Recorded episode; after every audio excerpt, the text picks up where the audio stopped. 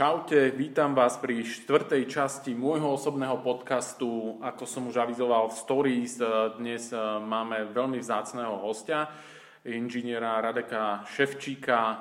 Radek Ševčík je profesionálny mentálny coach a vlastne hneď na úvod sa nám sám predstaví, keďže tam je celkom slušné pozadie za ním, aj vzdelanostné, aj prax Takže Radek, eh, vítam ťa, veľmi, veľmi uh, si vážim, že si prijal naše pozvanie a že teda budú môcť ľudia sa dozvedieť niečo viac o tom eh, tajomnom mentálnom coachingu. Super, zdravím všechny posluchače. Jmenuji se Radek Ševčík, coachingem se zabývám nějakých 18 let, kdy ten coaching mě donesl do různých zajímavých oblastí života, Prošel jsem prakticky celý svět při hledání nejlepších mentorů v různých oblastech, jak v oblasti speciálních jednotek, tak v oblasti fakt vrcholového sportovního výkonu, tak i v oblasti business, například coachingu, o čem si dneska budeme určitě bavit. Áno, eh, to bude aj vlastne taká prvá, eh, prvá téma, prvá časť toho podcastu, kde sa eh, potrebujeme dozvedieť, čo je vlastne ten mentálny coaching. Každý si pod tým zrejme predstavuje niečo iné, niekto za tým vidí nejakú ťažkú psychológiu, iný nejakú, povedzme, formu motivácie, takže dostaňme, dostaňme nás do obrazu, čo je to mentálny coaching. Je to metoda, jak pracovat sám se sebou, když to řeknu. Jak si klást správně otázky, a jak se dostat z bodu A do bodu B. Bez na to, kde jste. To znamená, že to je sportovec, jak se posunout do vyšší výkonnostní úrovně. Když to je businessman, jak posunout business dál. Když to je člověk, jak si nastavit cíle a posunout se do dalšího levelu vztahu, anebo například i nějakých životních výzev nebo misí. To znamená, je to metoda, jak pracovat sám se sebou. A musím říct na začátek, že já používám kombinaci více metod, nejenom coachingu, jak skutečně se výst, ale i mentoring. To znamená, jsou to určitý už strategie, které vám dají vlastně step by step postup a určitý blueprint. Ale pak jsou tady i určitý psychoanalytické věci a i terapeutické věci, které jedu s lidmi. To znamená, já už bych se ani nazval jenom kaučem, ale už je to cross určitý další disciplín, který jsem za těch 18 let vygeneroval praxi. Mm-hmm. A v, v tom pozadí vzdělanosti se objavuje uh, asociácia IMGCA. Čo je to za asociácia? Uh, jak to funguje vlastně, ako tam, ako tam uh, navštěvuje vlastně tie, tie kurzy, alebo jak to funguje? Prakticky, prakticky IMGCA vlastně byla první asociace, kde, kterou jsem byl součástí a začal jsem se tam vlastně rozvíjet v mentální přípravě. Byla konkrétně fokusovaná na sportovní mentální přípravu, to znamená, jak dostat sportovce do vyšší výkonnostní úrovně. Mm-hmm a tam jsem získal nejvyšší certifikát, určitý level, kde jsem s tím trávil nějakých 5-6 let reálně tvrdým studiem a tvrdou prací, odbornýma prácema, ale i přednáškama, ale samozřejmě muselo to být podložené i mezinárodními výsledkama na mezinárodním fóru s mýma klientama. Mm-hmm. To znamená, tam jsem se dostal do určitého levelu a byla to určitě pro mě odrazová platforma do vyšších nebo dalších levelů coachingu, jak do business coachingu, tak opravdu i do vztahového coachingu a tak dále. Čo je teraz eh, v súčasnosti taký, um, um, taký ten mm, bod, kde sa chodí vzdělávat uh, v zahraničí? Je to jasný, zahraničí, protože já říkám, nejčistší voda je u pramene mm-hmm. a coaching má základ v Americe. Mm-hmm. Je mhm. to proto, že když se podíváte na vrcholové sportovce, jako high level týmy, americký fotbal, baseball, basketbal, tak prakticky každý tým tam má svoje nejen mentory, kauče, ale specialisty, kteří se pak soustředí na individuální úrovni na ty hráče. A ten vývoj coachingu, ta meka coachingu je skutečně tam. To znamená, tam já o tom tu čerpám vlastně know-how od fakt top borců, kteří jsou v branži 40-50 let například. Mm-hmm. Takže tam já mám hlavně tu, řekněme, bázi a know-how. Mm, jasné. Čo prax, eh, viem, eh, že si mentálnym koučom Dominiky Cibulkovej, ďalších našich eh, športovcov, zkus z této oblasti niečo? Čo, čo? E, tak já jsem jenom praktik, vlastně na teorii vůbec si nehraju. I když mm-hmm. někteří lidi ode mě chtějí fakt teorii a musím jim prezentovat, aby měli reální důkazy, mm-hmm. proč to funguje, ale vlastně ta geneze začala tím, že já jsem vlastně začal se sportovní mentální přípravou a od ní jsem se pak dostal po mnoha letech do dalších oblastí. To znamená, ano, začal jsem s a juniorskými sportovcem a pomalu se to vykrystalizoval fakt profi hráčům. Petra Kvítová, dvojnásobná Wimbledonská vítězka, olympionici, Danka Barteková, David Kostelecký, vyhrál olympiádu v Pekingu, eh, kupu světových pohárů. Takže je tak hodně těch sportovců, který mám v pozadí a mm, eh, je to velmi dobrá platforma. Byla pro mě velmi dobrá, eh, protože já jsem sám přišel ze sportu. A mám za sebou přes 25 let bojových kontaktních sportů. To znamená hodně let praxe, kde je stres, tlak a vlastně tlak na výkon velmi vysoký. Mm-hmm. A tam vlastně mi to dalo velmi dobrou schopnost pracovat s tím sportovcem hned na začátku.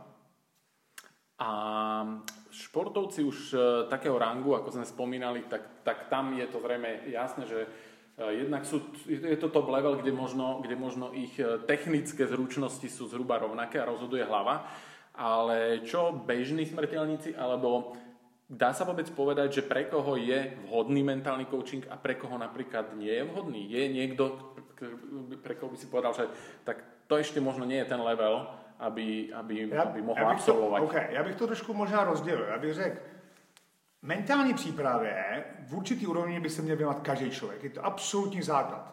Protože doba je tak rychlá, tak dynamická, to jich rozptýlení, ztrát koncentrace, emocionálních problémů, že problémy, které teďka mají 15 až 20 letý lidi, jsem řešil před 10 lety, 30 lety lidmi. Mm-hmm. Znamená, problémy se posouvají směrem dolů a nezvládnutí situace. Tohle a tyhle metody by se měly učit reálně na druhém stupni základní školy a na střední škole.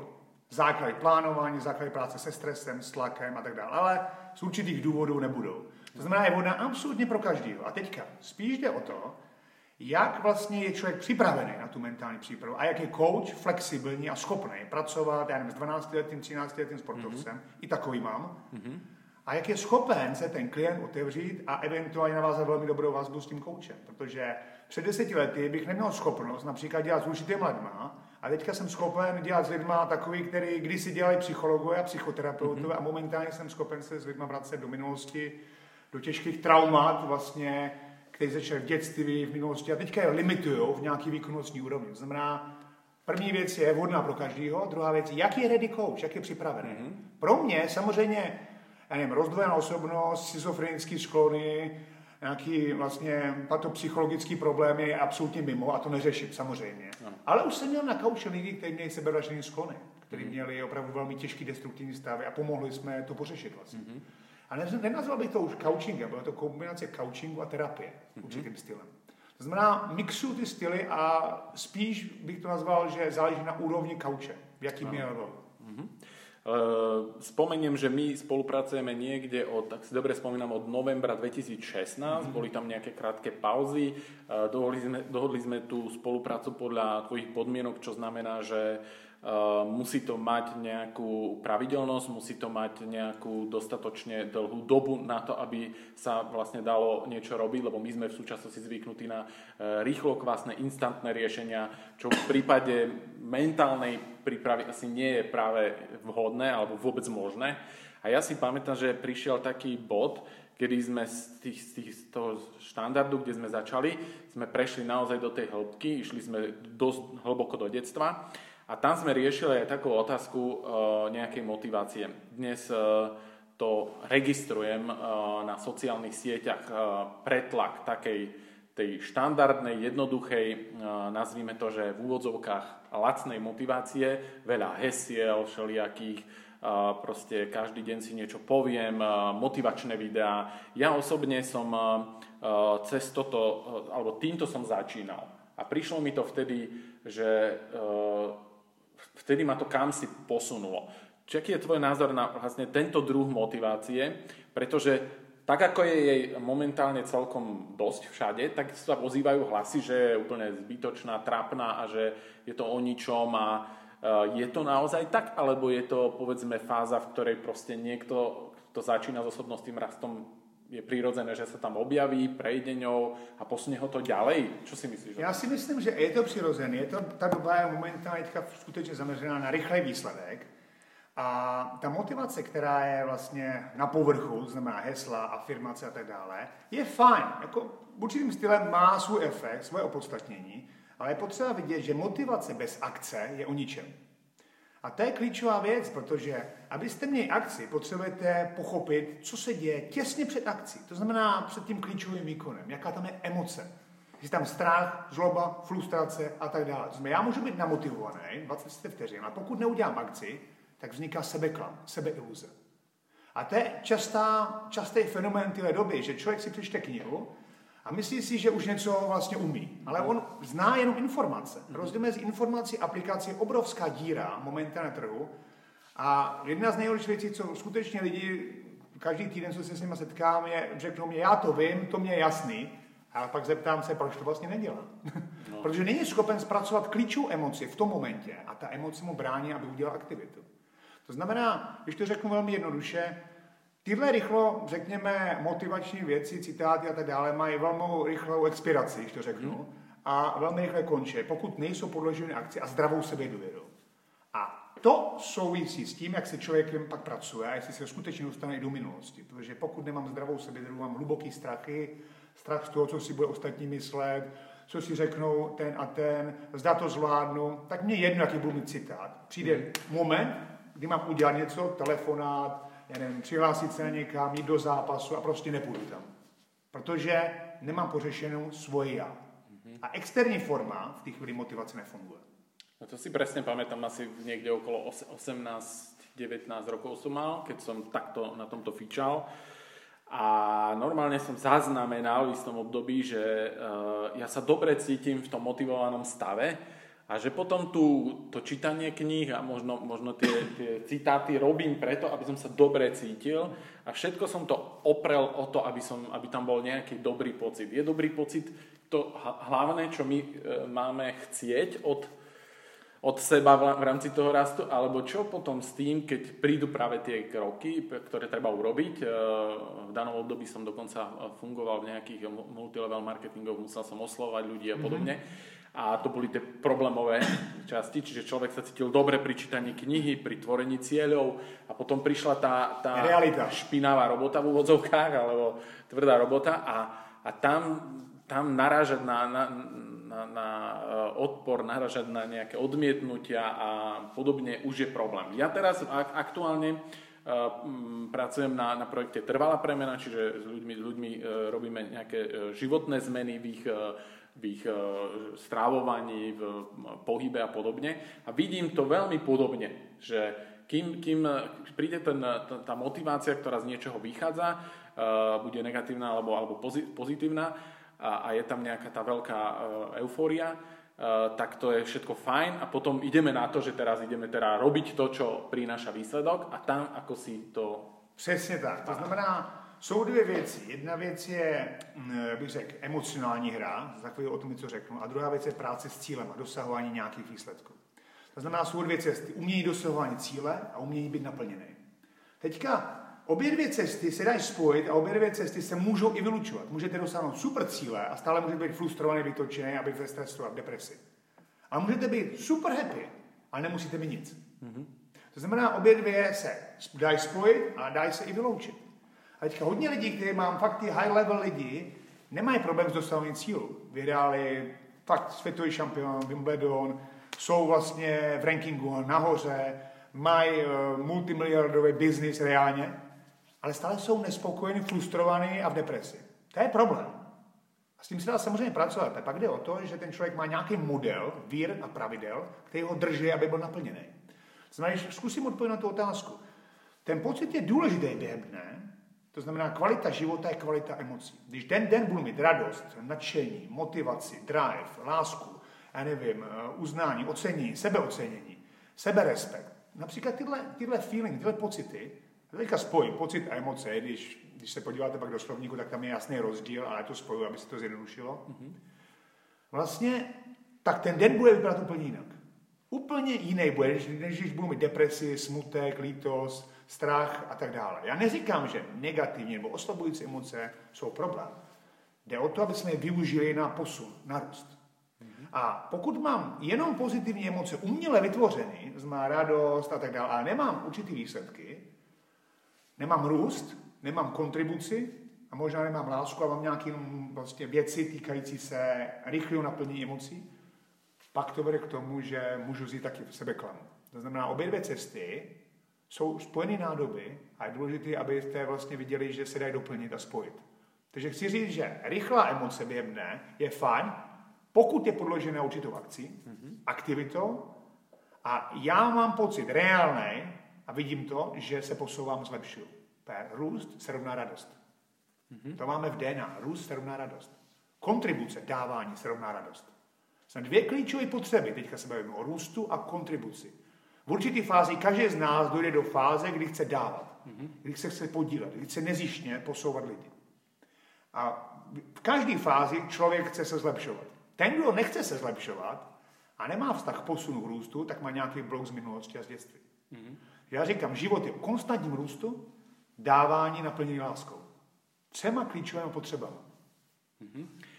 A teraz uh, som mal inú, inú otázku alebo inú tému som chcel otvoriť, ale si mi nahral na, eh, čo sa týka tých, tých cieľov, alebo že posúvania sa.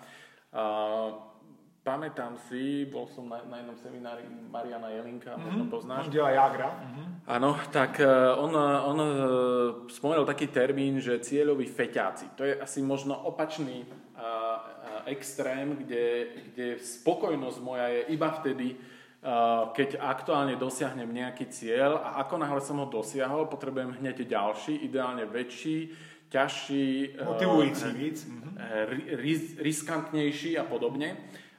Čo, čo tam, ako, ako, ako s tým pracovať, alebo, alebo je teda na mieste hovoriť o nejakej, o nejakej rovnováhe, že by mala platiť pre jeden extrém aj druhý, ale, alebo je úplne OK, že ten človek prostě si fičí na, na tomto celý život. Cíle jsou fajn, ale potřeba je, že víc než dosáhnutí cíle je, čím se stanu během dosahování cílu. Mm-hmm. To je daleko víc. Ano, běžně se říká, cesta je cíl. Z mýho pohledu je to sice pěkná fráze, ale je důležité čeknout a podívat se na rysy, které se tvoří v rámci roku, když jdu za svým cílem. Když mám jednu roční misi, já nevím, zdvojnásobilo příjmu, nebo počet lidí tady a tady, nebo pomoc vybudovat nějakou komunitu, Potřebuji se ptat, čím se vlastně stává, nějaké rysy se rozvíjejí u mě. A nejlepší je, když se zeptáte dvou, třech lidí a zeptáte se jim na nich a ty lidi vám řeknou, co na mě vidíte za poslední 3, 6, 9 měsíců a co byste chtěli zlepšit. A máte okamžitě feedback, zpětnou vazbu. Mm-hmm. Ty lidi, kteří vás mají rádi, vám to řeknou. Mm-hmm. Ty mě zajímají. To znamená, cíl je fajn, ale pokud se stávám, když to řeknu, negativním člověkem, eh, povrchním člověkem, eh, depresivním člověkem při během dosahování cílu, pak mám problém. Pokud jsem jenom šťastný v momentě, když dosáhnu cíl, tak je taky problém. Protože během té cesty by se měl trénovat i radost, já nevím, vděk a tak dále. A to je skutečně už i tréninkový proces určitý. Mm-hmm. Ne každý to má v sobě vlastně daný. Rozumím. Ja som eh, pri mojej práci zaregistroval nejaké kľúčové veci, keďže sa zaoberám primárne premenou uh, životného štýlu ľudí, ktorí ho možno nemajú úplne ideálny tak eh, zistil som v istom období, keď už tých ľudí bolo nad niekoľko sto, že sa mi opakujú, opakujú niektoré, eh, niektoré situácie, alebo možno, že začínam badať akýsi filter pri, pri tých ľuďoch, že čo je u nich, čo majú spoločné. Mnoho z nich hovorilo, že áno, to, čo mi tu hovoríš o strave, že to ja viem dávno. Čiže mohli, mohol som hovoriť povedzme nejaké aktuálne veci, môžem im hovoriť o kalorickom deficite, ktorý je uh, kľúčový preto, aby, aby sme schudli, uh, rovnováha alebo teda príjem výdaj. To všetko častokrát počujem, že my to vieme. Ale ak to viem, prečo 17. krát sa pokúšam o chudnutie? Toto keď som zaregistroval a, a začal som hľadať tie, uh, tie kľúčové veci v tom, že kde tí ľudia zlyhávajú, kde, kde sa to opakuje, kde sa to stále láme, uh, tak som uh, prišiel povedzme na pár vecí, ktoré je treba riešiť. Ale za tým všetkým bolo to, že som spozoroval a myslím si a som presvedčený, že tí ľudia uh, potrebujú na nejaké obdobie mať niekoho, kto ich vedie. To som zistil napríklad u seba potom, preto sme v 2016 som mm-hmm. ťa kontaktoval a začali sme spolupracovať, mm-hmm. že uh, v tých mojich veciach, ktorých tiež viem, že tí, tí moji démoni, toto by som mal robiť inak, lebo inak ne, nemôžem ísť k svojmu cieľu alebo nemôžem dosiahnuť to, čo chcem, uh, tak uh, sa, mi to, sa mi to ukazuje ako možno jedna z kľúčových vecí. Mať niekoho, kto ma bude viesť v tom čo je pre mňa dôležité. Čo si ty myslíš, kedy je uh, ako dlho možno to má trvať, alebo do akej miery je tam dôležité to spojenie tých dvoch ľudí, dôvera a povedzme proste človek, ktorý ma niekam vedie. Jedno, či to je pri, pri tom životnom štýle stravou, pohybom, dos, dostať, pomôcť tomu človeku z tých jeho, z tých jeho kríz, keď, keď sa bežne láme. A u nás je to pri, tom, pri tej našej spolupráci, sú to zase moje momenty, ktoré ma doteraz vždycky zlomili kde si a pre ktoré som zostal kde si vysieť. Ako je podľa teba toto dôležité? E, ako dlho spolupracovať a možno ako často a do akej míry je to OK? Jde o to, že je opravdu zajímavá doba. To, co se bude dalších 50 let dít, jak ve světě virtuální reality, který ovlivňuje vlastně naše bytí v současnosti a dalších x let, tak bude tak dynamický, že málo kdo ví, co vlastně úplně přesně předvídat a co bude. Mm. Já ale vím jednu věc, že budou Každý z nás, každý z nás zažije 3, 4, 5, 6 možná těžkých životních momentů, které bude muset zvládnout. Lidi přicházejí, lidi odcházejí, biznisy končí, jsou zdravotní problémy a ano, technologie a dynamika doby se bude měnit a budeme potřebovat umět na ně reagovat. A proto práce s reakcí na ty výzvy a challenge, které nás čekají v dalších fakt letech, pěti, deseti, je skutečně už proces, na který se potřebujeme připravit kterým potřebuje trénovat. Reálně pochopit svoji osobu, pochopit svoje strachy, stresy a umět se na to připravit. A ke vší úctě k našim rodičům tu dobu nezažili. Ano, byla úplně jiná doba. To znamená, bohužel, i realizace starých rodičů dalších pěti, deset let už nebudou tolik funkční. Když tam dám toho zdravý selský rozum, tak bohužel. A proto potřebuje prakticky každý někoho, a to je jedno, jestli to bude dobrý kámoš, který si orientuje v té době, nebo mentor, nebo couch, Vůbec to nemusí říkat. Už to člověk, který má fakt určitý postupy vykrystalizovaný a potřebuje určitého průvodce. A nepotřebují dlouhodobě, možná půl roku a pak za pár let znova se s ním setká a znova ho čekne. To znamená, závisí na tom, jak člověk chce intenzivně se posouvat a možná udělat, dosáhnout svůj limit, svůj potenciál. Znamená, ty časy jsou od 6 měsíců, možná do roku a pak možná po pár letech znova se s ním setká, s tím člověkem. Ale mám klienty, s kterými pracuji, já nevím, Adrian Bula, s kterým pracuji mnoho, mnoho let a možná 7-8 let děláme na pravidelné bázi. To znamená, mám lidi, s kterými dělám fakt hodně dlouho a pak lidi, s kterými dělám krátkodobě. Že to je vysoce individuální, ale můj názor je, že každý potřebuje určitýho mentora, poradce, nebo někomu, někoho, kdo ho nějakým způsobem usměrní, minimálně radou a typem, protože když se podíváte nejlepší týmy, nejlepší borci světa, tak mají ne jedno, ale víc mentorů, kteří s nimi pracují. Jen to není vidět. Například pro Rogera Federera jeho tým poskládá, nebo se stává z 300 lidí. To málo kdo ví. 300 lidí dělá pro Rogera a on má tam kupu lidí, kteří jsou v pozadí. To znamená, je důležité tohle vidět, že je doba, kdy je přehrš informací, ztrácíme se v informacích, nemíme se v té džungli orientovat a jsou lidi, kteří tím prošli. Jsou úplně už někde jinde, na druhé straně tunelu a ty lidi vyhledávám. Já nechci 5, 10, 15 let další strávy hledání věcí, které jsou o ničem, nefunkční, neproduktivní, a najdu si někoho top mentora, který tím prošel, je orientovaný v těch oblastech a dokáže mě províst tím tunelem rychleji než všechny ostatní. To je to, co já hledám a to je moje mentalita. Ne každý na to ready. Ale víceméně každý člověk by potřeboval někoho, kdo ho nějakým způsobem provede a dostane do další fáze. A jen je otázka, zda chce a zda má level motivace. Zda chce a proč chce. Mm-hmm.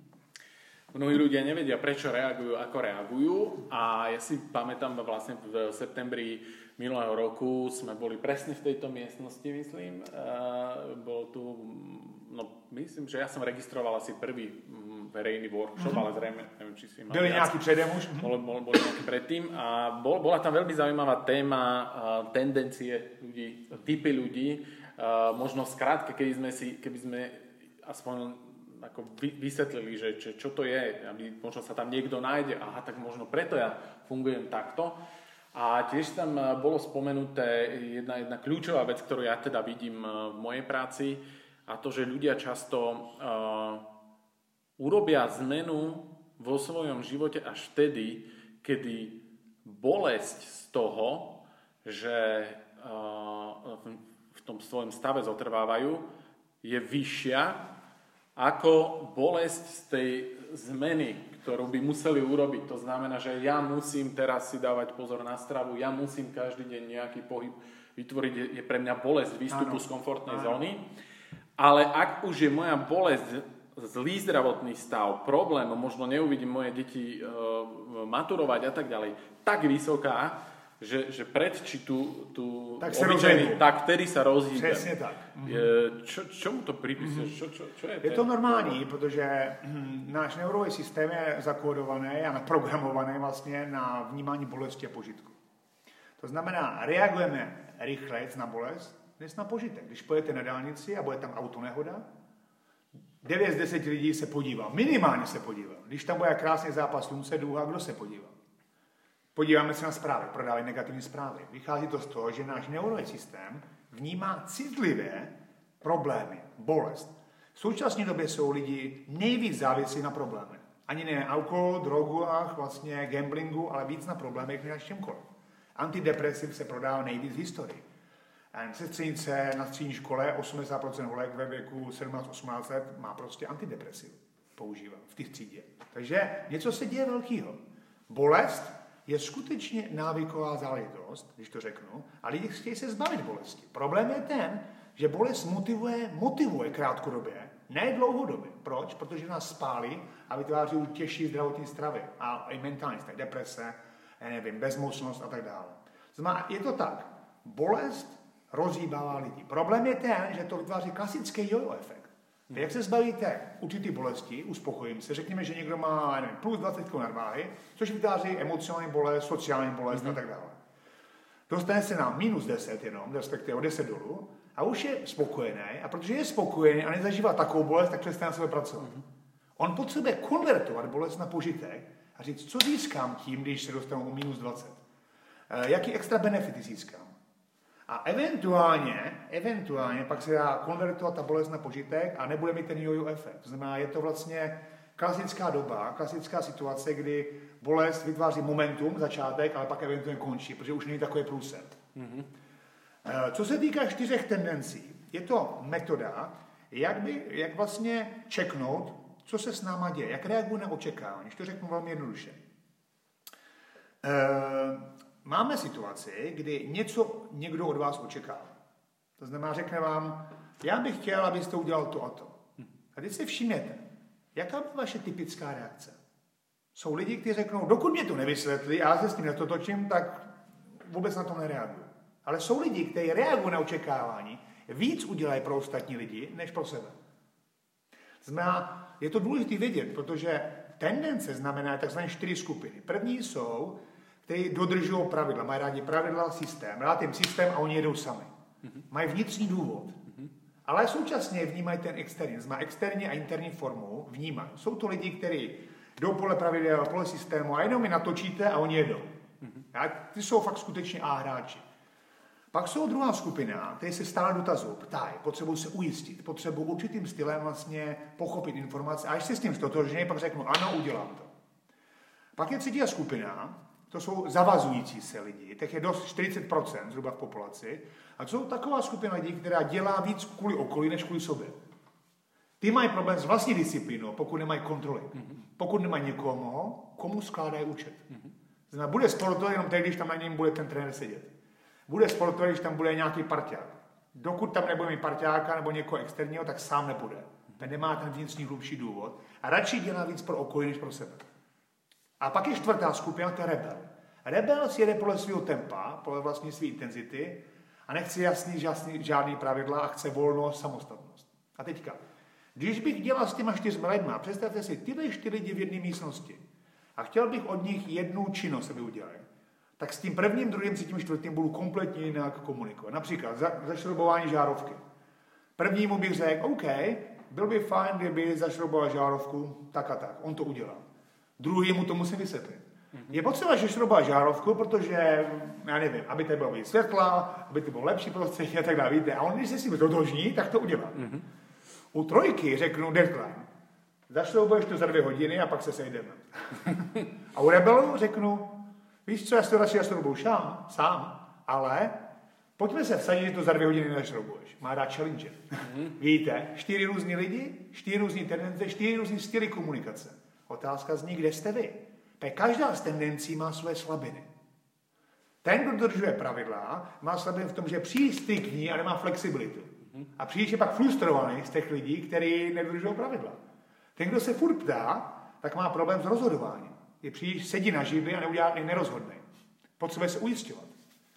Ten, kdo má tendenci tři, to znamená tendence, jinými slovy, eh, být zodpovědný vůči někomu, tak má problém sám začnout. Ten self-start je tam velmi slabý, potřebuje furt někoho, kdo by ho kopal. Mm-hmm. Že je tam slabší interní motivace. A čtyři je rebel, ten má rád vyložený challenge a má problém, že kompromituje autoritu a může mít problém v týmu. Mm-hmm. Že tyhle tendence vytváří i dynamiku, ale i průsery, které můžete předvídat, mm-hmm. kde ten člověk kariérně skončí a kam se posune. A okrem toho, že teda na to, keď ja to poznám, tak mal by som vedieť e, reagovať primerane. Pracovať s každým inak. Už samostatne viesť inak tých ľudí. Jednoznačně. Tak uh, to může dáva... být, zkusím říct, to může být například, otec může být ten rebel ano. a syn může být, který dodržuje pravidla. Máte obrovský konflikt. Uh-huh. A může to fungovat? Může, ale potřeba s tím může pracovat. Ano. A uh, to je zo strany teda ja, ak niekoho vedem a viem o, o tom, tak viem s tým pracovať. Ale čo ten človek, keď o sebe vie, že je rebel a rozumie tomu, že teda môže mať s tým, môže to mať nejaké limity pre ňo v sociálnych kontaktoch a podobne, v práci, dáva zmysel popierať túto prírodzenosť alebo nejakým spôsobom vyvážiť s niečím iným pracovať na sebe v tom, aby som teda len ne, e, neukazoval na, na sociálnych sieťach, ja som ten rebel, preto na vás všetkých seriem, lebo, lebo to ja, ja to mám potvrdené, Radek Ševčík to povedal. tak e, dáva zmysel sa z toho niekam, povedzme, nejak to vyvážovať? Alebo... Jednoznačně. Každý, každá tendence má minusy. Má své slabé mm. stránky, slepé zóny, to nazvu. A potřebujeme pochopit. Každý z nás se zasekne v nějakém levelu. To je jedno. Vztahový, výchovný úrovni nebo kariéry. Každý. Ten, kdo má řekněme, určitý danosti, daný výchovou a určitým prostředím, který ho formuloval, tak se zasekne třeba v pozdějších levelech.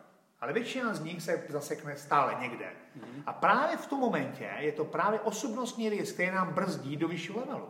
U byla to přesně neuznávání autority, možná slabší empatie, neschopnost vlastně vnímat, naslouchat toho druhého člověka, pochopit ho. A to vytváří brutální problém v leadershipu a v mhm. práci s lidmi. Brutální problém. Ale je brutálně kreativní má schopnost možná eh, ukázat svoje já, být sám sebou, mm-hmm. znamená, má zase jiný danosti. Mm-hmm. U dodržovače je to určitá neflexibilita, zkostnatělnost mm-hmm. a neschopnost vlastně improvizovat, což je obrovský problém pak v kreativních týmech. Nebo když se bude měnit doba odchází některý lidi, tak není schopen přizpůsobit se změně třeba klientů. Mm-hmm. Znamená, tyhle rysy jsou pro většinu lidí tvrdě neviditelné. Prostě jsou neviditelné. A většina lidí to řeší velmi jednoduchým stylem. Když něco není podle očekávání, tak obvinují, kritizují nebo se litují. Tři nejčastější vzorce. A právě díky tomu nemají šanci vyskočit ze svého týmu. Přidávají důvod a problém vidějí někde jinde, mm-hmm. než skutečně je. A čo, uh, čo, čo povieš, lebo tam sa tam odznela jedna tendencia, ktorá uh, tá, tí ľudia zvyknú uh, zbierať informácie, stále doplňovať informácie, to, to, to dnes celkom aj vidím, mm-hmm. že mhm. chodíme na kurzy, my, my sme s kolegom uh, Radom Gergelom pred možno dvoma rokmi na jednom kurze zhodnotili, že no dobre, tak išli sme, mysleli sme, že, že je to potrebné a zistili sme, že dobre, tak tento kurz vôbec nie je pre nás. Je fajn, bolo OK, ale to nie je ani cesta, kam chceme ísť, ani nič a začali sme selektovať pomaly kurzy. Ale vnímam to vôbec vo všeobecnosti tak, ako taký extrém v tom mojom eh, obore, že buď niekto vôbec nezbiera žiadne informácie a, a ide si nejak tak po svojom, čo ne, nevidím ako veľmi dobre, ale opak je potom, že, že non-stop zbierame informácie. A ja mám sám, e, ro, robíme kurzy už ne, nejaké roky a vidíme, že Veľmi často je to absolvovanie nejakého kurzu, potom idem a bez toho, aby som to reálne aplikoval v praxi, si vystavím certifikát a, a idem a už ho vidím na inom kurze a o, o dva týždne na inom kurze. E, kde je ten e, zdravý, to zdravé poňatie e, informácií, zberu informácií, kde, kde, kde nájsť ten, ten okay. zdravý... Velmi, velmi zajímavá otázka, protože skutečně je období informací. A po roce 2003 každý jeden den se zdvojnásobilo množství informací dat, který byl vyprodukován od počátku věku do roku 2003. Ještě jedno, po roce 2003 každý jeden den extra bylo zdvojnásobný počet informací, dat, které se produkovaly jako od počátku věku do roku 2003. Proč? Protože se internet exponoval a tak dále. Jsou tam vlastně na tom technologické důkazy. Čemu to vedle? Vede to k tomu, že je brutální množství info v každém oboru. Strava, sport, já nevím, coaching, mentoring a tak dále. A začínáme mít obrovský problém. Skutečně jsme závislí na informaci a myslíme si, že když máme víc informací, že nám to pomůže. To je obrovský problém. Já neříkám, že nemáme mít info, je potřeba se ale zeptat, co reálně aplikuju. A já, můj princip, a ten mám fakt ověřený, je, že váš úspěch, váš posun do dalšího roku je závislý víc na limitování informací, které k vám přijdou, než na přístupu nových informací. A funguje to tak, že eliminace, eliminace, zbavení se toho, co nepotřebuji, odinstalování, já nevím, možná nějaký předplatný, který vůbec nevyužívám, nečtu, vyselektování klik, který vůbec nepoužívám a tak dále, je základem to, abyste se posunuli do vyššího levelu. Já vím, že to je kontraintuitivní, ta hlava vám chce říct jednu věc, příběh.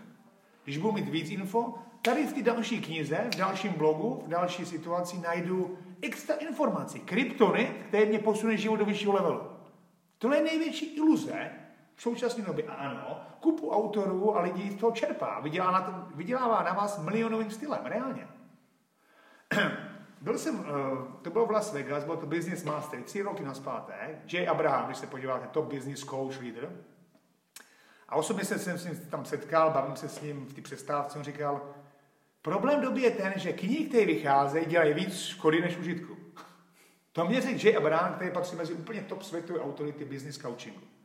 To znamená, problém je skutečnosti info a jak se v tom najít, znamená najít si jednu respektovnou oblast, ne 10, ne 20, ne 30, podívat se, jaký lidi jsou tam high úspěšní, mají výsledky, napojit se na toho člověka a minimálně jeden rok studovat. Toho jednoho člověka. Ne dva, ne tři, ne pět, ne deset, ne padesát. A neskákat z jednoho tématu do druhého. Protože nedostanete se absolutně nikam. A to jsem udělal před mnoha lety. Všechno jsem vyselektoval a měl jsem jenom dva až tři mentory a eventuálně jsem stáhl pak na jednoho mentora. A teďka to komuju ročně jedním, pak další rok druhým. Mm-hmm. A jsem fokusovaný na práci s tím člověkem a proto vidím obrovský progres. Jde o ne množství, ale kvalitu informací. A vy najdete u lidí, kteří jsou už v tom respektovaném oboru, někde, jak se říká, s tou křivkou. Mm-hmm. Takže to je odpověď na množství informací. Takže informace ano, ale umět limitovat množství informací je skutečně umění a znamená to přestat věřit víře, že víc informací vás posune. Je největší sebeklam v současné době. Mm-hmm. To je zaujímavé a zase uh, mi to nabieha na, na tá inú otázku. Ak teda mám selektovať, musím si nájsť čas. Koncom minulého roku sme uh, si nám posielal takú nahrávku, kde sme teda dostali nejaké, nejaké informácie, nejaké vedenie k tomu, že uh, nad čím máme rozmýšľať. A najväčší problém v tom celom som videl v tom, že si mám ja sadnúť niekde a mám tam povedzme niekoľko hodín premýšľať nad tým, že kam ja chcem vlastne sa dostať, čo chcem byť ja o ne, ne, nejaké, uh, nejaké obdobie, uh, konkrétne sedieť a rozmýšľať. Bez toho, že, že sa pozriem na, na Instagram a podobne. Čiže tu sa otvárajú dve, dve také z môjho pohľadu uh, kľúčové problémy možno dnešnej doby. Jedna je, že nemám čas vôbec toľko hodín sám pre seba si mhm. nájsť, alebo no, čas mám, ale niekde v nás je, že teda toľko hodín mám ja len sedieť. Je to produktívne vôbec? Mm-hmm. Lebo ja by som akože mal byť stále produktívny. Čiže je to produktívne. A druhá vec je, čo robiť s tým, a, a či to vnímaš aj ty ako v súčasnosti problém, že sme stále prerušovaní, Áno, rozstylovaní. rozstylovaní čímkoľvek. Asi najčastejšie sú obviňované z toho sociálne Sociálne síte, určite. Čiže, čiže po, po, po, poďme e, pozrieť na, na tento problém, lebo myslím si, že aj z toho, čo tu, čo tu doteraz odznelo, je to jedna z kľúčových vecí, ktorú keď človek možno neporieši, tak asi sa možno ani nemá veľmi kde pohnúť. Čo, čo ty na to? To znamená najít času. Já zkusím říct jednu věc. Eh, je rozdíl mezi produktivitou a aktivitou. Problém je ten, že lidi si myslí, že aktivita, jakákoliv, je produktivita. Když se podíváte za posledních 6 měsíců, máme prakticky půl roku, jestli jste se posunuli tam, kam chcete, a upřímně se podíváte, jste tam, kam jste chtěli být, kde jste chtěli být, z hlediska příjmu, z hlediska kariérního růstu, z hlediska vztahu, já nevím, z hlediska, já nevím, uh, hmotnosti, jste tam, kde byste chtěli být, kde jste chtěli být, nebo ne? Pokud ne, pak nejste produktivní v tom roce. Může mít víc důvodů na to, ale je pravděpodobný, že děláte aktivity, které vás sem nedostávají. A garantuju vám, že v každé oblasti jsou tzv. ty top aktivity, rozdílové aktivity. A jedna z rozdílových aktivit je týdně se podívat na to, jak, se vy, jak vypadá týden a udělat si týdenní sebereflexi, možná na 10-15 minut. Povedlo se mi udělat to, co jsem chtěl? Když půjdu tímhle tempem, dostanu se za měsíc, za dva, tam, kam chci? Je to velmi jednoduchý. Když se podíváte na když se podíváte na poslední měsíce, tak ty měsíce ukazují vás trend. Trend hmotnosti je vidět. Je vidět i trend, jak vlastně se cítíte. Mm-hmm. Mám víc negativních myšlenek, mám víc negativních pocitů poslední měsíc, nebo víc pozitivních. Více hádám s partnerem, nebo jsem víc v pohodě. Dítě mě obvinuje, nebo je víc v pohodě. Kariérně mám tendenci se dostat nahoru, nebo ne. Trend vám ukáže, jak jste na tom a jestli děláte aktivity, které jsou rozdílové. Takže první věc je sledování trendu. A jedna z věcí, jak sledovat trendy, je, že se musím zastavit a zeptat se na to. Pokud to neudělám a nezastavím se, tak žiju v nějakém vlastně smyce kybernetický, když to řeknu, a dělám konstantně opakující se věci a doufám, že budou jiné věci. Problém je ten, že tyhle věci ale není možné udělat za pochodu. Já se musím reálně zastavit, fyzicky zastavit, podívat se dozadu a říct si, OK, jak vypadá ten týden? Jde podle trendu, nebo to nejde podle trendu? Co potřebuji změnit do dalšího týdne? To můžou být týdenní otázky na 10-20 minut. A teďka, pokud to neudělám, tak můžu žít vzájemným sebeklamu. Jinými slovy, půl roku makám na něčem, fakt makám, jsem aktivní, ale nemám žádný výsledek. Protože skáču z jednoho druhého, nemám jasnou prioritu, e, nesleduju trendy, ale v hlavě si říkám, ono to vyjde, ono to vyjde, ono to vyjde, už, už to musí přijít. ale já nevidím žádný výsledky. Mm-hmm. A tahle iluze pak vede samozřejmě k častým problémům, depresi, lítosti, eventuálně skončení s aktivitami. Mm-hmm. Znamená přemýšlení a srovnávání plánu s realitou, když to řeknu, je klíčový, klíčová aktivita, týdenní aktivita, určitě půlroční a určitě roční. Mm-hmm. Problém je, že většinou lidí to ročně, to znamená, řeknu, no já příští rok určitě už to bude dobrý, bude to jiný rok, to bude můj životní rok, mě řeknou lidi. A za měsíc, co? Za dva, tři týdny je hotovo a jdu na zpátek do starých kolejí. Mm-hmm. To znamená, neudělaj ne. Nenastaví si cíl. To není problém. Problém je, že se nepodívají, co se v tom roce opakovalo. A vy to můžete udělat každý týden. Mm-hmm. Co se v tomhle týdnu opakovalo, že jsem porušil stravu. Mm-hmm. Že místo toho, abych šel třikrát týdně ráno trénink, tak jsem šel jedenkrát týdně. A proto máme minus dva ranní tréninky. Co se stalo? Nechtělo se mi. Aha, takže tam byla klíčová negativní emoce, která byla něčím spuštěna. A spustilo mě to množství stresu ve vztahu. Bingo, problém je stres ve vztahu a způsobuje to, že ráno nejdu na trénink. To není o tréninku, problém vždycky někde jinde, než si myslíme. To znamená, sledování trendu je klíčový a přemýšlení, zastavení se je absolutní základ. A ten, kdo nevidí tam tu hodnotu, tak dosáhnutí cílu je, je skoro nemožný. Představte si, že letíte letadlem a jste v nějaký nadmořský výšce. A nevíte, v jaký nadmořský výšce jste. A jste pilot. A teďka ta nadmořská výška se mění a snižuje se. Ale vy si myslíte, že jste úplně v jiný nadmořský výšce. Jaká je šance, že přistanete s tím letadlem? Nula. Pro většina lidí je šance, že dostane do ručních cílů nula. Protože nemají systém, jak měřit, čekovat svoje zvyky a nemají systém sledování svých trendů. Mm-hmm. A to je v jakýkoliv oblasti. Já se můžu zeptat za poslední dva měsíce, jak to cítíme v tom, no tak vypadá, že tam je víc konfliktu, takže trend je zhoršující se. Mm-hmm. A potřebuji s tím něco dělat, pokud chci ten vztah posunout dál. Ano. A neexistuje stagnace. Je buď růst, anebo pokles. Mm-hmm. Stagnace je iluze. Pak měli řeknou, no najednou se stalo to, že jsem chytil, já nevím, cukrovku. Najednou se stalo to, že přítel, přítelkyně si našel někoho jiného. To není najednou. Ten ten tam je a my žijeme v iluzi, že se nic neděje, že to je OK. Mm-hmm. Pokud se vaše oblast, jakákoliv, neposunula za posledních 6 měsíců, předpokládejte, že je dolů a že se pokašlává. Mm-hmm. Takže proto je důležitý čas na sebe a na přemýšlení. Takže keď to, keď to zhrniem, tak jednak čas na, na seba premýšľanie je jedna dôležitá Toto vec. otázky ale, strategicky. Áno, ale už potom ďalej je e, dôležité, uh, jednak som to z, z toho porozumel, jednak viem, že od roku 2016, keď sme spolu, tak uh, ja som si sám hodnotil v roku 2018 na konci roku, jak to vyzeralo. 2016, 2017, čo tam bola zmena? Zmena bola v zbere dát, mm-hmm. veľká Uh, Pro biznis to je základ, absolútne. Čiže, čiže, čiže ja som zrazu videl som v číslach mnohé veci, ktoré predtým neboli, neboli vidieť. A v roku 2018, uh, a, a dotknem sa jednej dôležitej veci potom, uh, som, som si pozeral svoje, alebo kontroloval svoj stav niekde každý mesiac a ne, nebolo to ideálne, čiže aj, aj neskôr.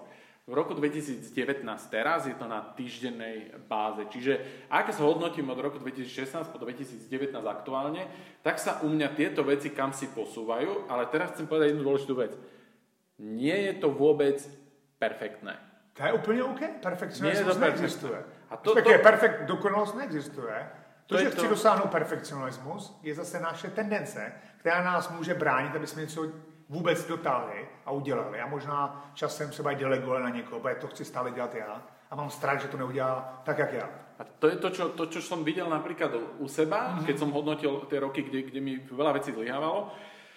Takisto to vidím aj u ľudí, ktorí možno nie sú v živote perfekcionalisti, ale v rámci tej svojej zmeny očakávajú, že keď si my povieme, že tak to a to bude teda v pláne, tak toto budeme robiť, tak ako náhle oni raz nepošlú Uh, ja neviem, pre mňa report uh, týždenný, že čo sa, čo sa udialo, čo, či, čo sa dodržalo, čo sa nedodržalo a druhýkrát to nepošlu a, a ne, nejak to zbadajú, že oh, tak už som dvakrát niečo neposlal, nie, tak okamžite to má tendenciu opustiť sa a, a zrušiť to všetko, pretože nejde to podľa akýchsi perfektných uh, pravidel. pravidel. Čo, čo s tým, ako s tým bojovať, lebo, lebo ja teraz, keď hodnotím, pozriem sa z hora, tak tie roky majú u mňa v niektorých oblastiach krásny pozitívny trend a mnohé veci tam ešte samozrejme treba riešiť. Ale ak, ak by som e, zastal a prestal zbierať dáta, lebo som ich napríklad dva týždne zabudol mhm. zbierať, tak ja, tak ja asi som v roku 2015 nastal. Hej. Jde o to, že teď se bavíme o rysu perfekcionismu. Mm-hmm. To znamená, bavíme se o tom, že ten člověk věří, že když bude perfektní, pak tři tečky, když si doplním například, bude dobré, budou mít lidi rádi. Mm-hmm. Bude pak nejlepší ze všech, když bude perfektní. Mm-hmm. Když bude tomu věřit, tahle víra ovlivňuje chování a nějakým způsobem to kompenzuje. Jak? Kompenzuje to, že je velmi poctivé, drží se určitý struktury, linie a nestíhá ostatní věci. A je paralizovaný strachem, že když to nebude perfektní, co se stane potom. Mm-hmm. A to je rys, na kterých potřebuje zapracovat ten člověk. Na druhou stranu ten perfekcionismus mu pomáhá v mnoha věcech, takže má kupu pozitiv. A ty ho přiživují v tom, že by měl být perfekcionista. Mm-hmm. Na druhou stranu to drží ve strachu, v obavách a má nízkou sebedůvěru, protože nikdy dokonalost nedosáhne. To je iluze. Dokonalost není možná. Môže v tomto pomôcť napríklad do, e, zorientovať ho, že e, práve ten jeho mentor alebo jednoznačne, niekto, jednoznačne. je objektívnejší pohľad na, na vec, že pozri sa, tak áno, tu ideš, ale, ale vidíš ty vôbec túto vec, ktorá ťa brzdí? Môže to, to byť Áno, jde o to, že ten perfekcionismus vzniknul v nějakém období. Mm-hmm. Většinou vzniká v traumatickém období a vzniká období, kdy perfekcionismus byl pro něj útěk z reality, když to řeknu. Mm-hmm. Útěk z bolesti. Mm-hmm. Ve škole ho zesměšnili, on si řekl, budu nejlepší. A začal makat na sobě, posunul se, byl high level sportovec, premiant třídy a tak dále. A v určitý fázi se dostal z toho prostředí a dosáhl úspěch. V určitý fázi, ale ten perfekcionismus začíná převracet a začíná pálit. Mm-hmm. Začíná mít strachy z toho, že nebude nejlepší. Mm-hmm. Strach z toho, co si budou ostatní myslet. Strach, že udělá chybu. Mm-hmm. A přestává delegovat, přestává dělat některé věci a začíná se zacyklovat mm-hmm. a jeho kariérní skončí. Mm-hmm. Že praktický perfekcionismus má kořeny někde a je potřeba objevit, protože ty pozitiva ponecháme a negativa utlumíme. Mm-hmm. A, a to je právě už síla hlubšího coachingu tohle. OK, poďme na otázky, lebo čas pokročil a, a je teda, treba sa nám posunúť. Dobre. Mhm. Čiže Slavo sa pýta, ktoré jeden až tri otázky na každý deň by si mal človek uh, zavčas rána klásť pre uistenie sa, či ide po tej správnej, uh, pre neho prínosnej ceste, prípadne ktorá otázka pomôže nakopnúť ešte viac. Je to také možno všeobecná otázka, ale skúsme to niekam posunúť. Čiže aké si, aké si Okay. otázky na ráno, niečo? E, ranní otázky jsou super. Podle mě ale nejdřív je potřeba se začít sklidňovat ráno, sklidnit hlavu. A to se dá různými věcmi, od meditací, přes dechové cvičení a tak dále. To znamená, sklidnění je první věc, než si začnu dávat otázky. Ze součástí ani rutinu by mělo být sklidnění hlavy. Vnímání dechu, vnímání zvuku přírody, vnímání možná prostoru. Být v momentě, možná jednu, dvě minuty. A až potom je dobré si dát ranní otázky. Aby jsem tu hlavu připravil na ty otázky. Například, na co se dneska těším. Co bude jedna věc, která udělá rozdíl dneska a pomůže mě dosáhnout roční mise, ročního výsledku, ročního posunu. Jedna věc, jedna klíčová věc, rozdílová. Samozřejmě klasická otázka, za co jsem vděčný. Mm-hmm. To znamená, jsou dvě, tři otázky, na co se těším, co bude rozdílového, za co jsem vděčný. Jsou dvě, tři otázky, na kterých já pracuji každý ráno. OK.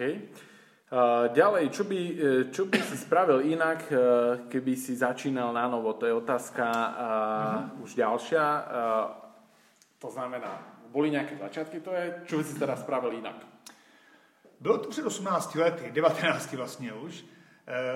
V každém případě, co bych udělal určitě jinak je, že bych byl víc proaktivní. Znamená, nečekal bych tolik, že někdo přijde za mnou, ale šel bych první do klubu, do týmu a tak dále. A trvalo mi to několik let, než jsem začal budovat nějaký momentum. Jedna z věcí je, že samozřejmě v té době vůbec coachingový trh ani nebyl. Prakticky nikdo nevěděl o tomhle oboru. Já byl jsem trošku, trošku víc před křivkou. Mm-hmm. Znamená, ten obor nebyl a já už jsem tady byl. Mm-hmm. Ale určitě bych byl víc proaktivní, víc bych dělal free workshopy, semináře a prezentoval bych věci v klubech a mhm. vlastně na určitých vlastně, řekněme, ve firmách, co se týká mm-hmm. seberozvoje a coachingu. Což jsem v té chvíli neudělal a ten nástup byl několika násobně rychlejší. Mm-hmm. Takže proaktivita byla slabá. Mm-hmm. Ďalej, čo robia top IPSC strelci inak než väčšina pre zlepšenie výkonu? Zvyky, rituály v bežnom živote, tréninku, pred, počas súťaže? Tak s IPS střelcima jsem dělal v minulosti, takže můžu spíš teďka říct vlastně obecně střelci. Mm-hmm. Je potřeba vidět, že je to hodně o denních zvicích. Mm-hmm. Tyhle lidi vlastně dělají mentální prvky vlastně v tréninku. To znamená, jsou tam rutiny, je tam práce s koncentrací, dokážou vnímat ztrátu koncentrace v tréninku, vyhodnocují si ztrátu koncentrace, dokážou se ráno nastavovat, pracují s emocemi, tam kupu věcí, které dělá. Ale bych měl vypíchnout jeden klíčový a prakticky, e, prakticky dát do nějaké aplikace tady pro posluchače, tak je to práce s koncentrací v tréninku. To znamená, jak trénujete, tak budete soutěžit. To znamená, v tom tréninku dokážu vyhodnotit ztrátu koncentrace, to je cokoliv, co řešíte z minulosti, v budoucnosti, nebo vracíte se ke kvalitě výstřelu. A dokážu v tom tréninku vlastně rozlišit mezi tréninkou a soutěžní mentalitou. To znamená, má tam říká blok 10-20 minut a jsou v soutěžním nasazení. A nejenom v nasazení teďka, jako kdybych střílel soutěž, ale mají koncentrační prvky.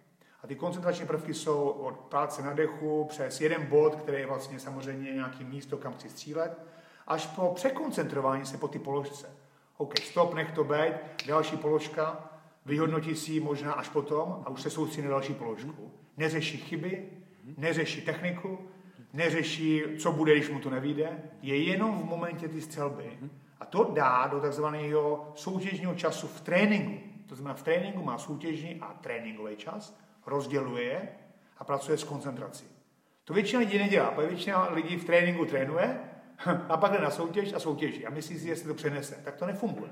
Pokud nebudete trénovat mentální věci v tréninku, práce na koncentraci, překoncentrování se po chybě, trénink v momentě výstřelu být, eh, schopnost zpracovat negativní emoce po negativní položce. To jsou všechno věci, které musíme trénovat v tréninku. A to je ten klíčový rozdíl top střelců versus ty všechny mm-hmm. Jasné.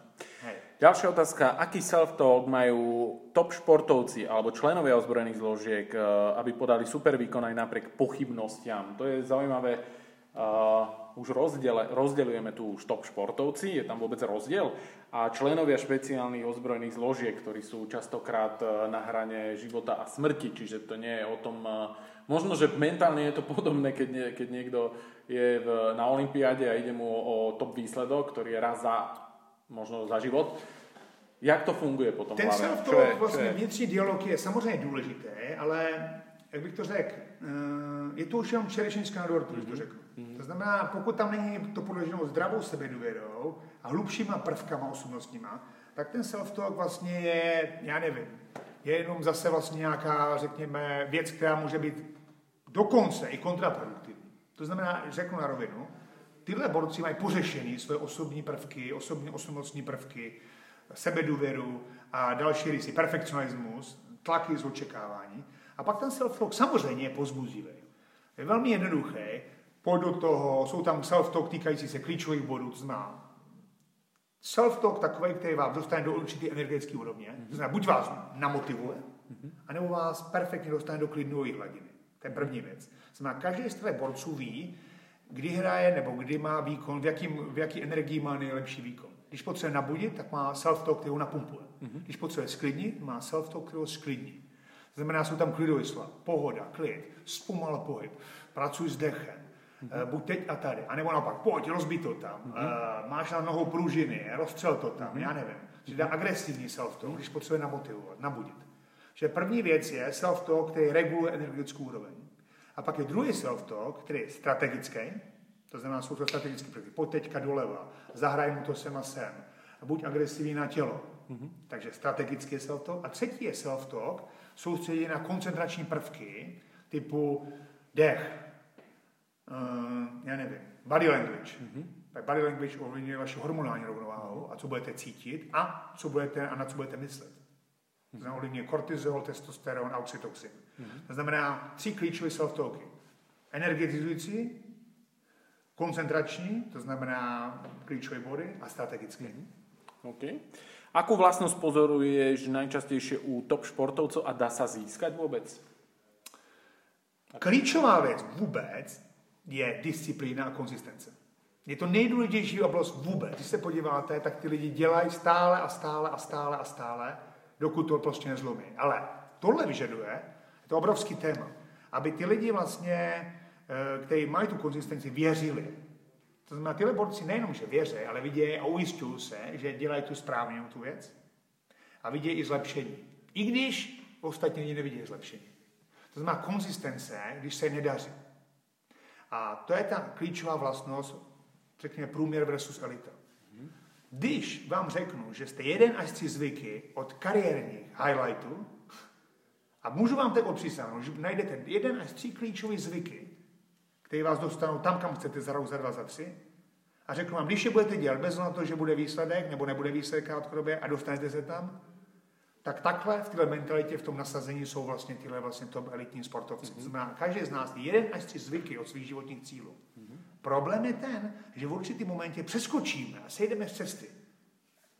A přestáváme dělat ty klíčové zvyky a děláme jenom sekundární zvyky. A pak si divíme, že nemáme výsledky. Mm-hmm. Takže konzistence a disciplína, dělat věci, i když se nedaří. Mm-hmm. A to už vyžaduje pak pořešení možná strachu, obav a pochybností. A to už je hlubší kaučík pak. Mm-hmm, opäť. Blížime sa k záveru už naozaj, takže posledná vec, ktorú chcem, chcem ešte osloviť, lebo sme o nej málo hovorili, sú špeciálne jednotky mm, ministerstva vnútra a ministerstva obrany, s ktorými ty pracuješ roky, rokuce. V čom je u nich, e, alebo práca s nimi rozdiel, na aké majú oni potreby, čo, čo, čo sú ich také kľúčové veci. A potom už si povieme len, e, kde ťa môžeme vidieť a ako vlastne okay. sa dá to znamená, se speciálními jednotkami dělám skutečně hodně dlouho. V těch letech 2000 až 2010 jsem si dělal extrémně intenzivně, teď už daleko méně, možná jednou, dvakrát ročně. Dělám se s snajprama, s chlapcema z útvaru osobitu určení z Bratislavy. E, ta specifika je ta, že když to dám do několika rovin, ta sportovní, řekněme ta výkonnostní, je velmi blízká jakémukoliv výkonu. Mm-hmm. Jo, to znamená práce pod tlakem, být v momentě, umět se připravit na ten výkon, na ten zásah, na ten výjezd a tak dále. Znamená, jsou tam prakticky sportovně vrcholové vlastně metody mentální. A pak jsou externí faktory, týmový, a to už je trošku jiný kafe, je tam nějaká hierarchie, plus tam je samozřejmě tlak okolí a plus tam je tlak rodiny. To už jsme úplně v jiné dimenzi, protože je tady zodpovědnost na jedné straně, určitá vlastně tlak ze strany rodiny a jedná se o lidské životy to znamená, tam ten level zodpovědnosti a tlaku je trošku větší a oni to musí umět zvládat. Což není vůbec jednoduchý, protože bohužel ta práce není tak placená jak v zahraničí tady a projevilo se to pak už v nové generaci některých lidí, kteří tam chodí, protože bohužel mm-hmm. není to ani ohodnocený, jak by to mhm. mělo být ohodnocený. Mm-hmm. Že ta práce je zajímavá v tom, že mixuju vlastně sportovní, mentální přístupy, ale určitý coaching, který je zaměřený na integrování toho borce, vliv rodiny a jak mm-hmm. se nechá ovlivnit rodinou během výkonu. Mm-hmm. Tak to není sranda, opravdu. Takže je potřeba tohle vidět a je to zajímavá skupina, zajímavá skupina vlastně borců. Ešte sa venuješ aj uh, sebaobrane a takýmto bojovým veciam, tam, tam sa začína uh, teba, čiže věnuju, na záver. Pár, párkrát týdně vlastně pracuji, pracuji na brazilském živicu a práce se zbraněma, to znamená mm-hmm. chladní zbraně, nůž a pálka, mm-hmm. tomu se věnuju párkrát týdně, ale už to není jak kdysi, mm-hmm. 6 hodin denně, Jasne. kdy jsem trávil v tělocvičně od rána do večera, takže stále ten systém udržuju, rozvíjím ho určitým stylem, ale je to víceméně pro mě určitá už forma osobní takové hygieny, bych to nazval, kdy Jasně. já se potřebuji psychohygienicky vyčistit vlastně z těch mentálních procesů. OK, na záver eh, by som chcel um, uh, dať nejaké informácie uh, posluchačom uh, o tom, kde ťa môžu nájsť. To znamená, budú nejaké verejné workshopy a ak uh, áno, či už sú nejaké termíny. Druhá vec, uh, ako je možné uh, sa dostať ešte k tebe v rámci toho normálneho personálneho uh, coachingu? Uh, či, či je tam ešte šanca, priestor, či je možné ťa kontaktovať v tejto veci, prípadne uh, kto by chcel pre firmu, či to mm. robíš, alebo ktorým smerom teraz vlastne sa najviac sa, uh, tak uh, workshopy jsou a budou. Hmm. Bude, nejbližší pro veřejnost bude v septembri. Hmm. Uh, bude to um, publikovaný, počítám, do měsíce. Hmm. Eh, a momentálně vlastně můj coaching vlastně orientovaný zhruba 30% high elitní vlastně sportovci, nějakých 20-30% osobnostní coaching a zbytek nějakých 40% vlastně business coaching, leadership a vedení lidí. To znamená, to je moje momentální portfolio, mm-hmm. jak já pracuji, jakou mám vlastně strukturu. Mm-hmm. Není problém mě skontaktovat, napsat mě, není problém si zavolat, možná se pobavit o možnostech, takže přijímám stále nový lidi. Mám tam určitě tvrdší filtr teďka už, ano. nějakou čekací listinu, nějaký období, opravdu objem práce je extrémní a musel jsem to dělat uh, trošku i regulací a vyfiltrování lidí, s kterými pracuju, ty, kteří reálně chtějí. Ano. A není problém zakontaktovat, zavolat si a pak opavit se o možnostech. Jasné. Super, tak ďakujem. Určite veci ohľadne nových workshopov a podobne budete vidieť aj na mojom profile na Instagrame, na Facebooku, budem o tom, eh, budem to zverejňovať, pretože určite sa eh, týchto vecí zúčastním aj ja, ak, ak budú verejné. Takže veľmi pekne ďakujem rád za, za bohaté informácie. Hodina je málo na túto tému. Veľmi málo. Si, si, možno raz ešte teda otvoríme Môže niektoré. Dvojku. Ak budú, urobíme dvojku, ak bude záujem o nejaké konkrétne témy hlbšie rozobrať. Ale v každom prípade, ak, máte, ak, ak vám toto niečo dalo, tak určite kontaktujte Radeka a pripravte si ako ja pred x rokmi až štvorku toho, čo chcem riešiť a určite sa niekam môžete ďalej pohnúť. Takže ďakujem ešte raz. Super, děkuji posluchačům, že vydrželi tu hodinu, doufám, že nikdo neusnul a věřím, že se s některýma brzo uslyšíme. Děkuji. Čaute.